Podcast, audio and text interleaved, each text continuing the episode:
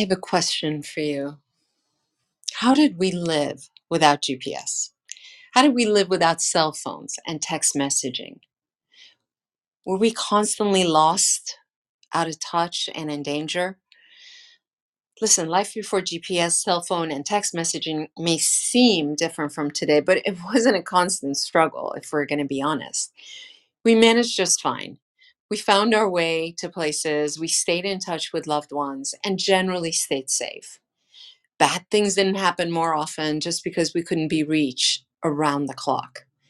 Of course, of course, having GPS and the ability to connect with others instantly has made life more convenient. It's reassuring to know we have these tools at our disposal if need be. Coaching for me resembles having access to GPS and a smartphone.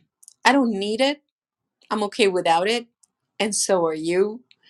But boy, oh boy, it makes life so much easier, more enjoyable, and fun. So many of us are addicted to the limiting belief that life is meant to be a struggle. And if this were true, everyone would be perpetually struggling. Life does present challenges, and there are undoubtedly tough chapters to navigate. But not everyone is suffering and struggling. Some people have or have gained the skills to meet life where it is and walk through the everyday fires, coming out on the other side stronger, not burnt. I've always been resilient and able to get back up after a challenge. However, it was only after being coached powerfully and a decade of being a professional coach myself that I have the confidence that I will always be able to walk through the fire and not only survive, but thrive.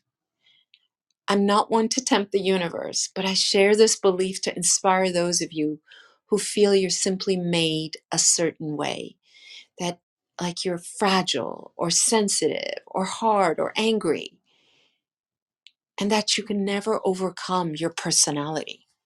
There is another gear available to you that overrides all the others when necessary, but it takes time to discover, nurture, and strengthen it.